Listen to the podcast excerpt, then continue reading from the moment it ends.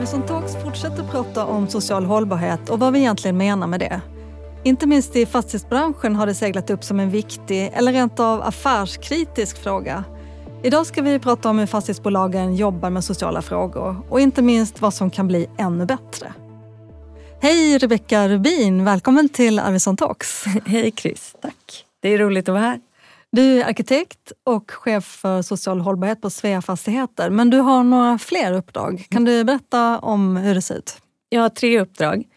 Eh, uppdraget på Svea Fastigheter och sen undervisar jag arkitektur på KTH för tredjeårselever som pluggar stadsplanering, offentliga rum och publika byggnader. Och sen så har jag ett Mayors Design Advocate-uppdrag i London för Londons borgmästare och helt enkelt rådgivare för jämlik eh, gestaltning. Mm. Man kan säga att det är tre uppdrag eh, med samma fokus och olika karaktär. Intressant. Vi kommer ska komma tillbaka till dina olika roller men först backa lite för du har ju samlat på dig en hel del erfarenheter på det här området. Bland annat från din tid på White Arkitekter. Men vad var det som fick dig in på området social hållbarhet? Det var faktiskt redan när jag pluggade arkitektur vilket jag tyckte var roligt men jag inte riktigt satt hela nätterna som de andra förrän vi kom till trean och det var, då läste vi en stadsplaneringskurs. Och då fick jag upp ögonen för rummets potential att koppla samman. Egentligen genom att förstå att det var lika långt från Skanstull till Slussen som mellan Rinkeby till Kista. Och hade det varit en lika trevlig promenad över, och det var det verkligen inte då, då hade ju förstås de stadsdelarna också bundits samman och blandning och möten hade kunnat uppstå. Mm. Men och sen vidare så ja, men finns det en hel del visioner om att bygga en stad för alla. Eh, men det man såg i forskningen i flera dimensioner är att alla inte har samma tillgång och rummen inte erbjuder samma möjligheter för olika grupper. Och det blev ett startskott när vi såg den här ja, att då, eh, spontanidrottsplatser nyttjas till 80% av pojkar och 20% av tjejer. Men det inte fanns en lyhördhet kring hur man skulle göra annorlunda för att få till det. Och ja, men Då gjorde vi flickrum i det offentliga projektet och blev själva fascinerade över hur många rumsliga aspekter som faktiskt spelade roll för att tjejerna skulle vilja vara på en plats. Och med det som utgångspunkt så har det fortsatt sen till framtidens idrottshall och olika parker och eh, bostadsprojekt. Mm. Och flickrum gjorde du på White Architect, eller hur? Ja, men precis. Mm. Vi behöver ju en definition också av social hållbarhet. Det är alltid lite knepigt. Men vad är, vad är din definition? Men att stärka det sociala kittet i samhället och bidra till jämlika livschanser. Mm. Men sen återvänder jag nästan alltid till Kofi Annan som sa att vi vill inte att företag ska göra något annat än sin verksamhet, utan vi vill att de ska göra sin verksamhet annorlunda. Alltså hållbar, både ekologiskt och socialt. Mm. Det tycker jag ramar in mycket mer hur man själv ska fokusera när man jobbar. Så då handlar det om kärnverksamheten bostaden eller kärnverksamheten poddande, eller vad det nu är. Ja, just det. Och hur jobbar ni med det här på Svea Fastigheter? Har du något eh, exempel som du kan dela med dig? Allt vårt hållbarhetsarbete drivs fram projekt för projekt. Vi har liksom en, en trygg bas och så kan vi innovera i ett projekt och det gäller både ekologisk och social hållbarhet. Och Det ger oss möjligheten att vara extremt eh, spetsiga men också platsspecifika. Och framförallt det sociala hållbarhetsarbetet, där är det alltid, skulle jag säga, centralt att vara både platsspecifik, men vi brukar också säga att vi är utmaningsdrivna. Att vi alltså identifierar vilka problem som finns för att kunna bidra till att lösa dem. Men i det platsspecifika så identifierar vi också förstås vilken potential som finns och hur man då kan stärka den. Har du något eh, exempel på hur det kan se ut? Jag kan ta exemplet Vårbergsvägen. Det ligger längs Vårbergsvägen i Skärholmen. Där har vi sagt att vi ska bygga tvåor och fyror och att vi ska jobba med en hyrköpslösning för att sänka trösklarna eh, in till det ägda boendet. Vi jobbar med läxhjälp för att stärka barnens skolframgångar tillsammans med Lillholmsskolan som ligger precis i området. Och vi eh, jobbar med Egalia, en eh, RFSU-organisation som vi hoppas kommer vara i vår lokal eh, i framtiden. Man kan säga att det svarar egentligen på utmaningen att idag finns det mycket tvåor och treor och i byggpipen ettor, så då behövs det fyror. Det är svårt att komma in på den ägda bostadsmarknaden Hyrköpet kan vara ett sätt att dryga ut tiden och hinna spara pengar. Skolframgången är inte så bra som man önskar att alla barns skolframgångar är, så då bidrar vi med läxhjälp. Och det finns mycket idrott och föreningsliv nära, men som framförallt nyttjas av pojkar. Så då bidrar vi med eh, ett fokus mot en annan målgrupp. Mm. Och din roll på Sveafastigheter, hur jobbar du rent konkret? Ja, men, eh, egentligen är titeln ganska bra, för den är just jag är affärsutvecklare och chef för social hållbarhet. Affärsutvecklare för att ja, vi driver ju det här framåt projekt för projekt. Så att utveckla projekten i tidigt skede, det är själva nyckeln till att eh, få action kan man säga. Och i det arbetet så handlar det väldigt mycket om att komplettera marknadsanalys, ekonomisk, finansiell analys med en social och rumslig analys. Så att vi får alla, eh, alla frågor på bordet i tidigt skede. Mm. Och sen väldigt mycket att vara ute i lokalsamhället och försöka förstå vilka samarbetspartners som kan vara relevanta och eh, ja, hur det är helt enkelt på platsen. Och som social hållbarhetschef så har vi i år jobbat med, vi har ju liksom en historia av en väldigt hög profil kring social hållbarhet och det är ett entreprenöriellt företag. Så i år har vi jobbat med att samla ihop allt vi gör och strukturera det i en plan för social hållbarhet. Och till och med infört som mätpunkter och nu kommer vår hållbarhetsrapport här om någon månad där man kommer kunna se hur vi har jobbat med ja, att följa upp socialt värdeskapande. Men också sätta igång kvalitativ uppföljning som till exempel uppföljningen av vårt kollektivboende här för någon månad sedan. Mm.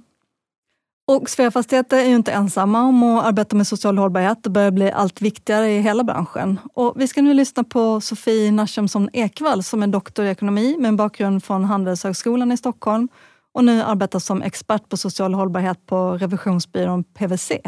Hon har gjort en rapport om hur svenska fastighetsbolag arbetar med social hållbarhet och vad det är som driver den utvecklingen framåt.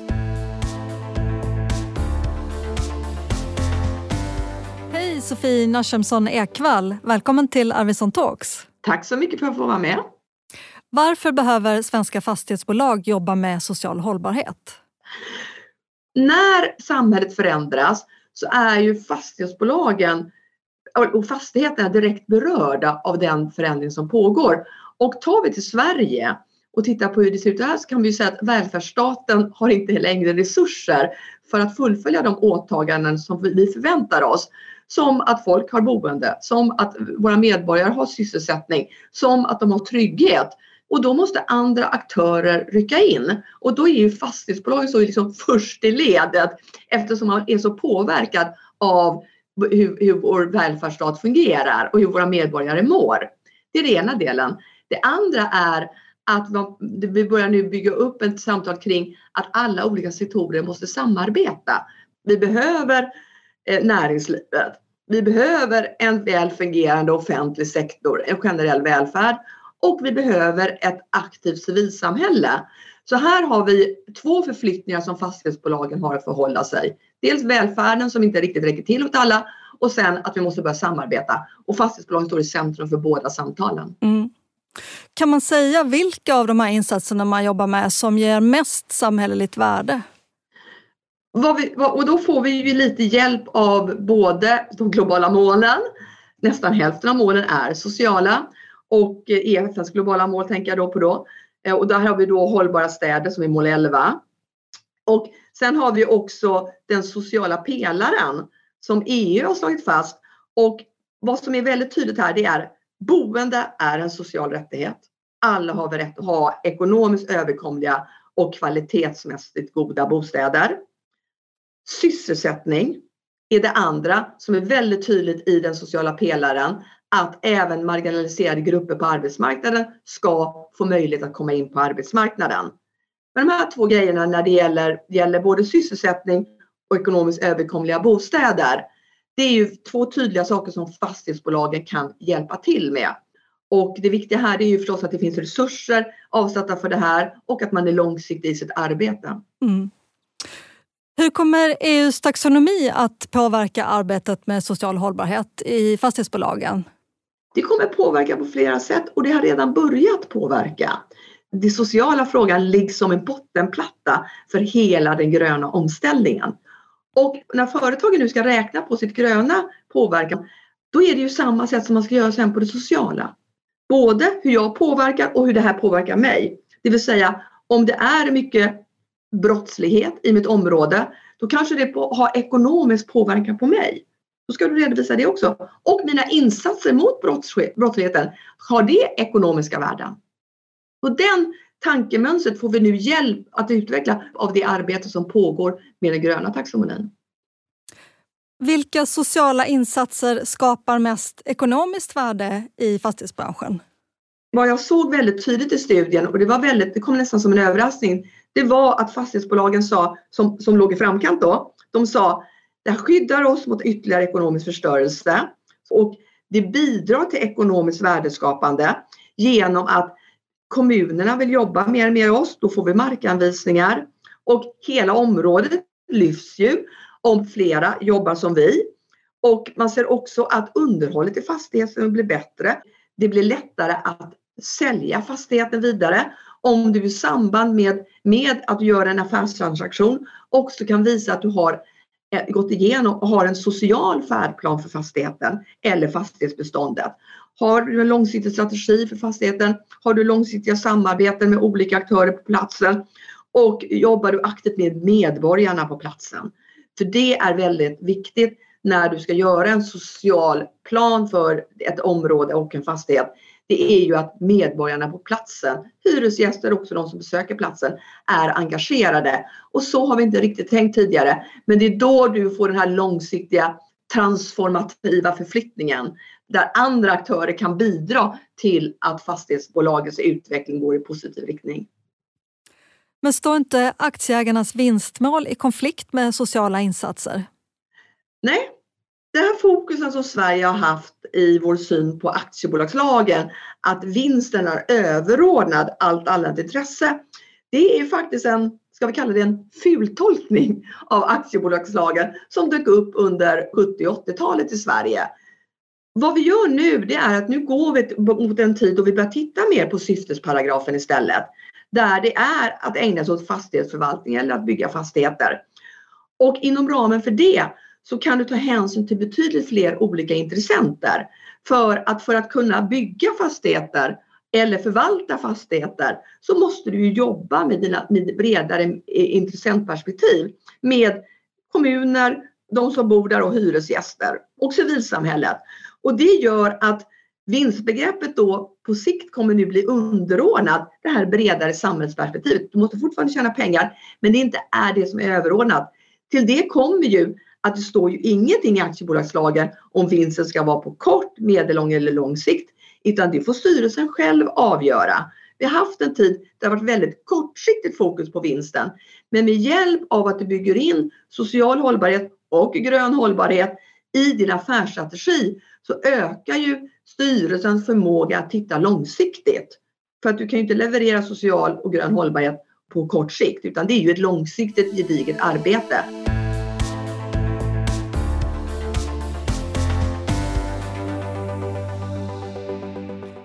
Jag tycker det är väldigt intressant att hon säger att bolagen borde ta ut mindre vinst. Vad skulle det innebära tror du? Eller åtminstone att man hade ett mer långsiktigt perspektiv på vinst?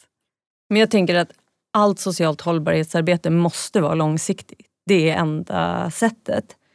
Och samtidigt, om man tänker på vinsten så är vinsten också den marginal som gör att man kan sätta igång byggprojekt. Vilket har blivit väldigt aktuellt just här och nu. Mm. För att det som har hänt är att byggpriserna har höjts och räntorna har också höjts. Vilket gör att det är väldigt svårt att kunna sätta igång projekten. Så att, ja, men eh, jag tänker eh, ja på, eh, på långsiktighet men ändå kunna se till att man kan fortsätta utvecklingen. Mm. Sysselsättning och bostäder till rimligt pris, det är de viktigaste delarna enligt Sofie Nachemsson Ekvall. Håller du med Rebecka? Ja, men jag vill hålla med. Bostaden är ju liksom den mest fundamentala förutsättningen för hela, i hela ens livsmiljö. Sen skulle jag vilja vidga arbetstillfällen till eh, skolframgångar och liksom allt det där som är till ett insteg på arbetsmarknaden. För att jag tänker att barnkonventionen är lag och att vi behöver verkligen ta hand om allas våra barn. Men hur bra är fastighetssektorn generellt att få de sociala lösningarna att landa på ett bra sätt i ett lokalsamhälle eller i en kommun? Men jag tänker att det finns ändå en viss begränsning hos ett fastighetsbolag. Även om vi nu går in med läxhjälp i skärmen så kan ju vi aldrig vara de som står för barnens utbildning. Och att, ja men som du var inne på, det måste liksom ske i samverkan med kommunen. Och det kan ju funka då kanske att stötta skolan men, men samtidigt så finns det saker som fastighetsbolagen inte kan göra. Kanske det där allra djupaste arbetet för att skapa goda livschanser för många. Däremot så tänker jag att vi kan vara jättebra på att gräva väldigt djupt där vi står och hitta de lokala krafter som faktiskt skapar sociala värden, eh, når de grupper man kanske inte når annars. Så där tänker jag att där kan vi bli lite, lite bättre på att göra ja, men, the groundwork och mm. kartläggningen på platsen så att man hamnar rätt och inte riskerar att, att ta in någon utifrån som ska bidra med en tjänst. Utan ja, för det är min fördom lite att man gärna kanske köper någonting färdigt som har funkat någon annanstans och så har man gjort jobbet, det, då syns det att man har gjort någonting. Ja, och jag tänker att det inte ens är för att det syns utan för att man tycker att det är toppen, att det funkade någonstans. Och då så eh, vill man göra det i all välvilja. Och det är också lite lättare. Men just det här att hitta vad som, vilka sociala strukturer som finns på en plats och stärka dem mm. är otroligt mycket mer kraftfullt. Mm. Och hur ser tidsplanen ut egentligen? När ska man gå in med sociala insatser? Till exempel i ett nytt stadsbyggnadsprojekt? det finns en olycklig delning kan man säga i, nu i samtiden där man pratar väldigt mycket om planeringen men man kopplar inte riktigt till förvaltningen som ska ske sen. Som är livsmiljön och den pågående livsmiljön under många, många år. Så jag tänker att man kan koppla det där ännu starkare ihop generellt i stadsbyggnadsprocessen och just blicka åt så här, vem kommer bli kvar på platsen? Vilken aktör kommer fortsatt vara i lokalsamhället och vilken kommer inte vara det? Så det blir liksom lite olika insatser i olika skeden, kan man säga det så? Ja men så eh, skulle jag verkligen säga att det är. I den bästa av världar så vill man ju investera i lokalsamhället tidigt. Men som läxhjälpen, vi har inte börjat gräva i, på Vårbergsvägen ännu. Men barn, barndomen passerar ju och om de ska få livschanser så är det ju nu vi kan börja och det skulle ju som vara en dröm att de flyttar in i huset sen att verkligen bidra med livschanser. Men det är också ofta väldigt svårt för det är en osäker process och man vet inte. Man kan ju inte ens ta för givet att projektet kommer byggas förrän hela detaljplaneprocessen är klar. Mm. Och verkligen inte garantera hur lång tid den kommer ta. Nej. Och hur kan det gå till rent ekonomiskt? Var tar man kostnaderna för social hållbarhet och vilka summor kan det handla om egentligen? Men här så tänker jag att man igen vill komma tillbaka till eh, Kofi Annans eh, uttalande om att det handlar om att göra kärnverksamheten annorlunda. Och ju mer man kan jobba med det. Eh, jag tänker en jätteviktig socialt värdeskapande sak som vi gör generellt är att vi har förvaltningskontor på plats i fastigheten. Då är man där. Till skillnad från att ha ett satellitkontor någon annanstans. Den typen av åtgärder som tuffar på Eh, och också då kopplat till arbetstillfällen, att jobba med, med att sänka trösklarna till alla de tjänster som vi ändå köper. Men också då kopplat till bostaden. Vem kan vi hyra ut till? Hur kan vi jobba med det? För då blir det inte på samma sätt kostsamt. Eh, och samtidigt att då rikta de investeringarna man gör utöver det här till de områdena som behöver det mest och bäst. Mm. Men om man tänker finansiering, då har Sveafastigheter tittat någonting på social finansiering? Men vi har det och vi har övervägt lite olika vägar men som det är nu så ligger den sociala finansieringen i projektbudgeten precis som den ekologiska hållbarhetsfinansieringen de ligger i projekten. Mm. Eh, det har vi bedömt för nu är bästa sättet att få saker att hända. Mm. Vi ska tillbaka till Sofie Narsomsson Ekvall och höra om hur just finansiering kan vara en nyckel till att få fart på arbetet med social hållbarhet.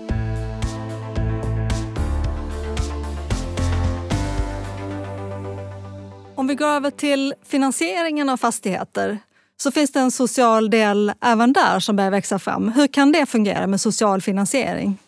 precis som företagen nu börjar gå från att bara titta på vinsten utan också titta på påverkan på, andra på övriga samhällsintressen och leverera vinst så går även finansmarknaden och våra institutionella investerare som är de, och även bankerna och breddar sitt perspektiv och, och tar in social hållbarhet precis som de tar in grön hållbarhet i sina placeringspolicies.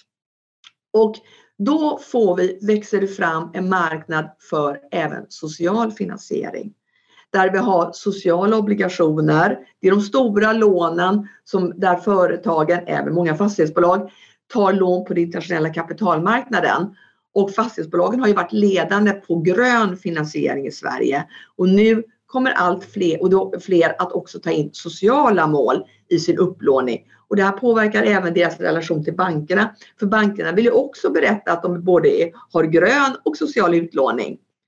En tredje del här, det är att det växer upp flera olika finansinstrument. Man börjar prata om mer om utfallsfinansiering, eh, långsiktig finansiering till civilsamhället. Och när fastighetsbolagen lånar ut pengar till civilsamhällen så kan de ju använda det sen i sina lån till banken eller på obligationerna på internationell kapitalmarknaden. Så det växer fram en helt ny finansmarknad här där långsiktiga sociala insatser också värderas in i finansieringen. Hur kommer den sociala finansieringen att påverka utvecklingen tror du?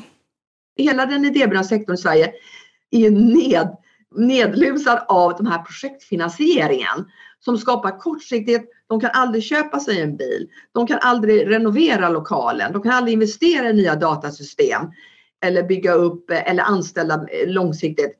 Så det här skapar ringar på vattnet. Vad skulle du vilja se mer av framöver? Vad, vad borde vara nästa steg tycker du? Nästa steg för att få det här att lyfta när vi ser vilka möjligheter som finns och den viljan som finns, exempelvis av fastighetsbolagen att bidra, det är ju att staten engagerar sig. I andra länder så finns sociala investeringsfonder, det finns statligt sponsrade kreditgarantifonder, du har ett stort engagemang i den kooperativa sektorn och även bankerna har satt upp bidrag till utveckling av sociala investeringsfonder. Vi har mycket stöd här nu via Vinnova eh, och Tillväxtverket men vi behöver för att utveckla sociala innovationer och samarbeten. Men vi behöver också pengar för att skala upp de här verksamheterna och där saknas det idag stödkapital. Vi har ju det på, i våra framgångsrika startup-sektor där det finns internationellt kapital som fångar upp våra, våra uppfinningar och innovationer på IT-området bland annat. Men när det gäller den sociala ekonomin så behöver den ytterligare skjuts och den viljan har hittills saknats i Sverige. Men jag hoppas att förändring kommer nu och jag tror det delvis hänger ihop med det engagemanget som kommer från fastighetsbolagen som ligger i framkant. Mm. Men avslutningsvis då, hur kan vi undvika social washing? Att man bara säger att man gör så och inte verkligen gör saker. Går det att ansvarsutkräva? Ja, det gör det. Det går inte bara att säga och sätta upp en bild i en årsredovisning längre och säga titta det här är bilden på, på det här fotbollslaget som vi sponsrar. Utan du ska visa att du har långsiktigt commitment och också har resurser avsatta för det. Och sen ska du också visa att det har någon social nytta. Och det finns ju, finns ju hur många sätt och modeller att beräkna social nytta på som helst. Så det går inte att säga att man inte vet hur man ska göra. Men det viktiga är att man kan redovisa och följa upp. Och det här växer det fram en ny skola kring att peka på vilken social utmaning man adresserar och hur man resurssätter det man gör, hur man hittar målgruppen, hur man beräknar och hur man utvärderar och sen återkopplar. Och det här är ju en kunskap nu som sprids i Sverige på, genom olika organisationer och det växer fram en standard för att mäta och följa upp. Så företagen som vill vara seriösa, de börjar redan idag jobba med detta. Och en fördel här, det är ju även att finansmarknaden vill ju att det ska återkopplas och berätta vad man gör. Och hållbarhetsrapporteringen från EU ställer ju krav på att du i, din, i företagets strategi ska redovisa hur man följer upp och mäter och återrapporterar social nytta och grön nytta och företagsekonomisk nytta. För att det här ska bli trovärdigt så behövs det förstås valideras och kvalitetsgranskat av en extern part. Och det är ju här alla revisionsfirmorna kommer in, men även ett antal konsulter på området. Stort tack Sofie för att du delar med dig av dina kunskaper på det här området. Tack så mycket för att jag fick vara med.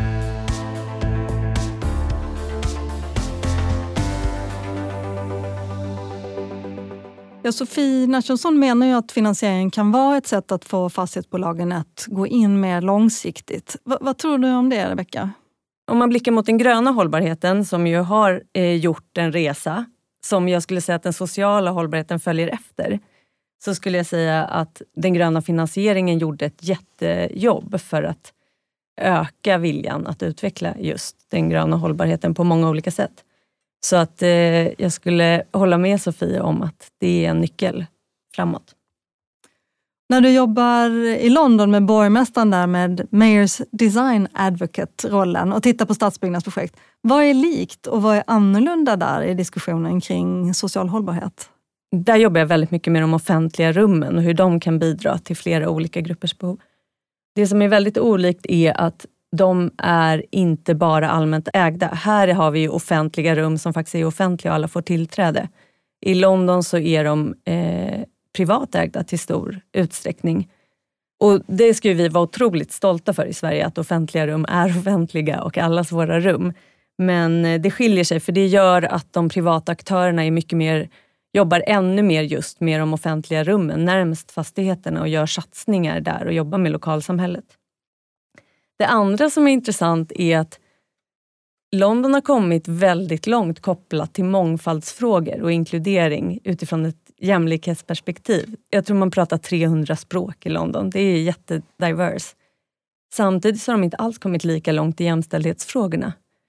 Eh, och det är spännande för att metodiken är väldigt lik men mognaden kopplat till jämställdhetsfrågor är inte alls lika mm. långt gången. Det är väldigt bra eh, grejer som du får med dig därifrån då, och pusha på det arbetet i Sverige som vi kan behöva. kanske. Verkligen. Och när du undervisar på arkitekturskolan på KTH, hur ser intresset ut hos studenterna för sociala frågor? Det växer skulle jag säga. Det är en annan generation. De har ju hållbarhetsfrågorna mycket mer naturligt. De är extremt snabba att snappa upp eh, frågor kring social hållbarhet. Det är inte som att alla studenter har det, men det finns ju så många olika intressen så att det finns en grupp som är väldigt, tycker det är väldigt spännande. Eh, ger mig hopp om framtiden. Om man ska börja ringa in lite här, vilka sociala frågor är viktigast att lösa tycker du? Men givet eh, läget nu i Sverige så skulle jag säga att bostadsfrågan är ju central och att den just är en eh, fundamental del av livet och tryggheten, att man har en stabil bostad. Men och utöver det så får man säga att segregationen i stort, eh, den är inte bra för den sociala hållbarheten. Så att skapa en sammanhållen stad är ju centralt. Mm. Och vilka åtgärder är nödvändiga som du ser det för att lösa till exempel bostadssituationen? Men här tänker jag att det är jätteviktigt att få en mycket tydlig, ännu tydligare bild av nuläget och sen vara alldeles specifik i att titta på vad konsekvenserna blir. Till exempel då, i nuläget så om man tar en lokalvårdare som jobbar heltid så tjänar man ungefär ja, 24 000, har ungefär 17 000 kvar efter skatt. Om man då är ensamstående med barn så finns det riktlinjer från Kronofogdemyndigheten hur mycket man ska ha kvar eh, som någon typ av existensminimum efter man betalat hyran. Då ska man först ha 5 700 kronor kvar som bas och sen så kost, liksom blir det tillägg för varje barn. Om man har ett barn mellan 7 och 10 år så är det ungefär 3 600. Om man har ett äldre barn är det 4 300. Och det här liksom, i förlängningen innebär att man behöver ha en lägenhet som kostar kanske 3-5 tusen kronor okay. i månaden. Ja. Inte jättemånga nybyggda, eller gamla heller för den delen, som landar där. Nej, och då ska man ha kötid. Mm. Men är det någon som tittar på den aspekten? Liksom politiskt eller i branschen? Eller hur, hur, pratar man om det? För det känns ju som en helt olöslig fråga. Att nå de här grupperna? Ja. Eller, ja, men, här skulle jag ju säga att den privata marknaden har ett jättejobb liksom, att göra. För att vi har lättare att vara specifika. Vi lämnar alltid iväg 50 procent av våra bostäder till bostadskön. Men de andra 50 procenten de kan ju vi satsa till exempel mot en sån här eh, grupp. Och mm. där är det jättebra med olika samarbeten som till exempel med Stadsmissionens bobyrå. Så att vi vet att vi når rätt hyresgäst kan man mm. säga. Och också vilka krav man sätter då på vad som är inkomst. Ja precis, där såg man ju, Martin Grandi gjorde en studie och såg att det var drygt 60 procent av de allmännyttiga bostadsbolagen som accepterade barnbidrag som inkomst. Och det försvårar ju ytterligare då för den här mm. gruppen mm. ensamstående med barn. Ja, att man inte, inte försörjningsstöd, inte barnbidrag om man har otur. Ja, ja. Då är det svårt. Då är det svårt. Men hur ska branschen ta nästa steg, tycker du? Vad skulle du vilja se? Men, eh, eh, nu går vi tillbaka till den gröna hållbarheten igen. Positivt med en möjlighet till finansiering, det är en morot. Samtidigt så är det också en morot för att man faktiskt följer upp vad man gör. Olika sätt att mäta både kvalitativt och kvantitativt. Så det tänker jag är ett nästa steg, att börja hitta sätt att mäta social hållbarhet fast det är platsspecifikt och relativt hela tiden. Och den andra delen i det här, där kan man egentligen också gå tillbaka till den gröna hållbarheten där man under en period sa att trä är lösningen, då blir det koldioxidsmart. Men nu när vi har fortsatt forska, fortsatt lära oss, fortsatt förstå så ser vi att det inte alls är så okomplicerat att trä skulle vara bra för det blir kalhyggen eh, ja, och så vidare. Så att våga se samtiden, ja, men till exempel den här ensamstående med barn som inte får en bostad, att på ett, eh, som ett ingenjörsarbete gräva sig djupare och djupare i kunskap kring vilka konsekvenser olika strukturer få och hur det faktiskt är i samhället idag. Mm. Det skulle jag säga är vägen fram. Mm. Också intressant att säga det med trä som enda lösning. Vi vill ju gärna ha en lösning men i, särskilt kanske i social hållbarhet så finns det inte en lösning utan vi behöver liksom en palett av en massa lösningar och insatser som samverkar. Eller håller du med om det? Ja, jag håller verkligen med. Och jag, jag fick en intressant eh, dragning från VSP om våra nordiska grannars sociala bostadspolitik. Och de jobbar ju alla med så otroligt många verktyg. Det finns liksom inget annat sätt att lösa det. Men så tycker jag att det är roligt för när man kommer till London så säger de så här på tunnelbanan. Eh, see it, say it, sort it. Och jag tänker att det är liksom en ganska bra sammanfattning. Först måste man se det, men se det som verkligen är. Och sen måste man formulera vad det är och prata om det och lösa det. Eh, och prata om det och sen kan man sort it. Mm. Helt enkelt ja, lösa det. Ja, väldigt bra. Det tar vi.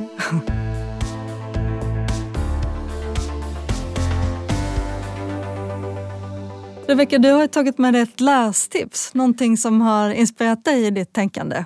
Ja, men då, Rebecca Solnit är en favorit och Wanderlust. Vad roligt, för det, det är en av mina absoluta favoriter också. Berätta, vad, vad har den gett dig? Ja, men jag tänker att den, den här speglingen av att eh, vandra i en stad och allt vad det kan ge och också hoppet mellan individens upplevelse och stadens struktur. Det tycker jag är helt eh, fantastiskt. Mm. Och det känns som jag lever i det. Jag kan inte förstå en plats utan att ha gått den. Mm. Och jag vill passa på att tipsa om Places, ett digitalt magasin för arkitektur och stadsbyggnad, där en av mina favoritforskare, en annan, förutom Rebecca Solnit då, så har vi också Shannon Matter, en annan amerikan. Hon skriver ofta i Places, senast om dricksfontänens historia. Inte riktigt så smalt som det låter utan den ger tvärtom en bra bild av hur vi sett på publika platser och funktioner genom historien. Stort tack Rebecca Rubin för att du kom till studion. Tack för att jag fick komma. Och tack alla som har lyssnat. På arvidssonstiftelsen.se hittar du länk till Sofie Nachemson Ekvalls rapport om fastighetsbolagens arbete med social hållbarhet och länk till våra lästips och lite mer information om de medverkande. Tack och hej!